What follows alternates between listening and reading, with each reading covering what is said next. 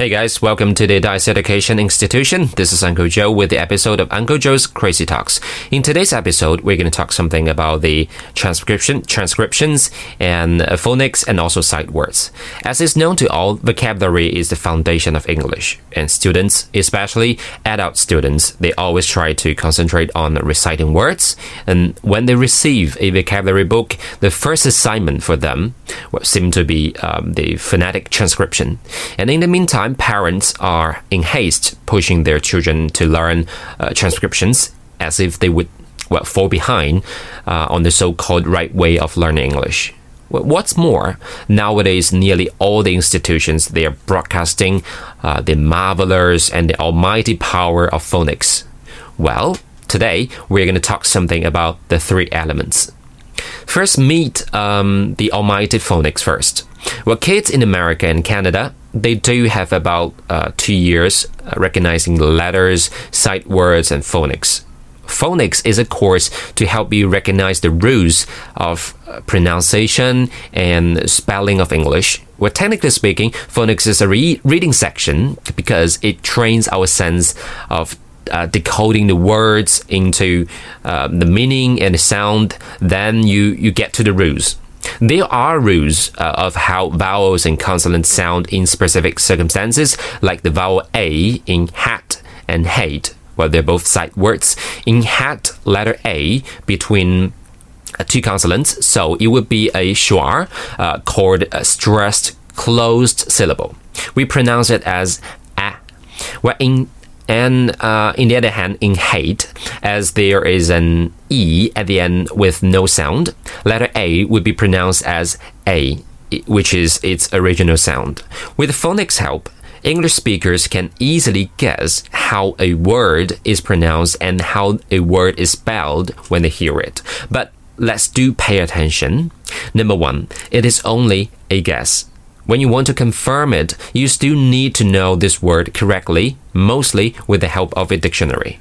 Number two, well, not all the English native speaking um, I mean, speakers, they, they begin their journey. Hey guys, welcome to the Dice Education Institution. This is Uncle Joe with the episode of Uncle Joe's Crazy Talks.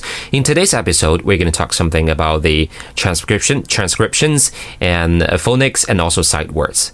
As is known to all, vocabulary is the foundation of English, and students, especially adult students, they always try to concentrate on reciting words. And when they receive a vocabulary book, the first assignment for them seem to be um, the phonetic transcription. And in the meantime, parents are in haste pushing their children to learn uh, transcriptions as if they would well, fall behind uh, on the so called right way of learning English. What's more, nowadays nearly all the institutions they are broadcasting uh, the marvelous and the almighty power of phonics.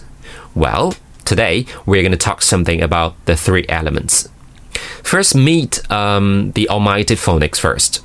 Well, kids in America and Canada, they do have about uh, two years uh, recognizing letters, sight words, and phonics.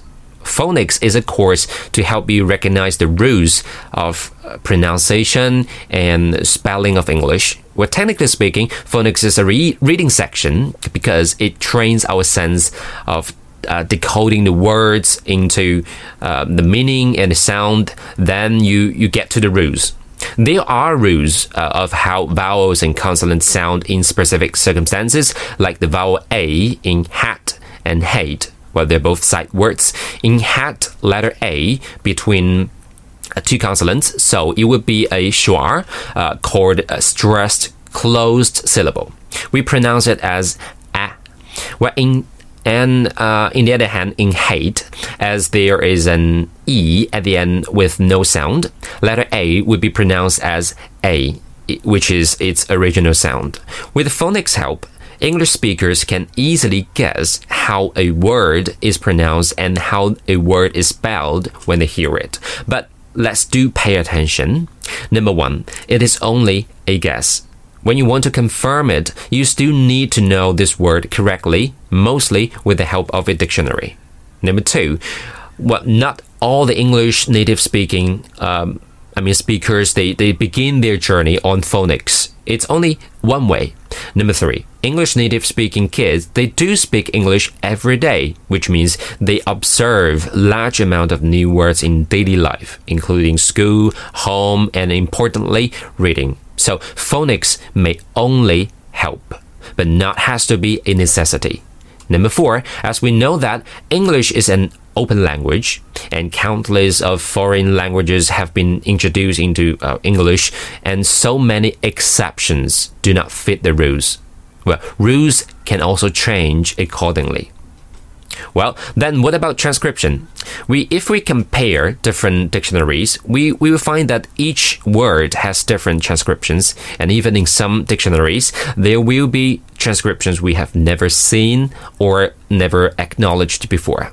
Transcription was a tool in about 19th century as they didn't have a, a better way than paper to pass down and disseminate the pronunciation of words as now we have much better technology like recorders, online video and audio materials, we, we can simply know how a word sounds with a gadget like a phone, a computer with an electronic dictionary.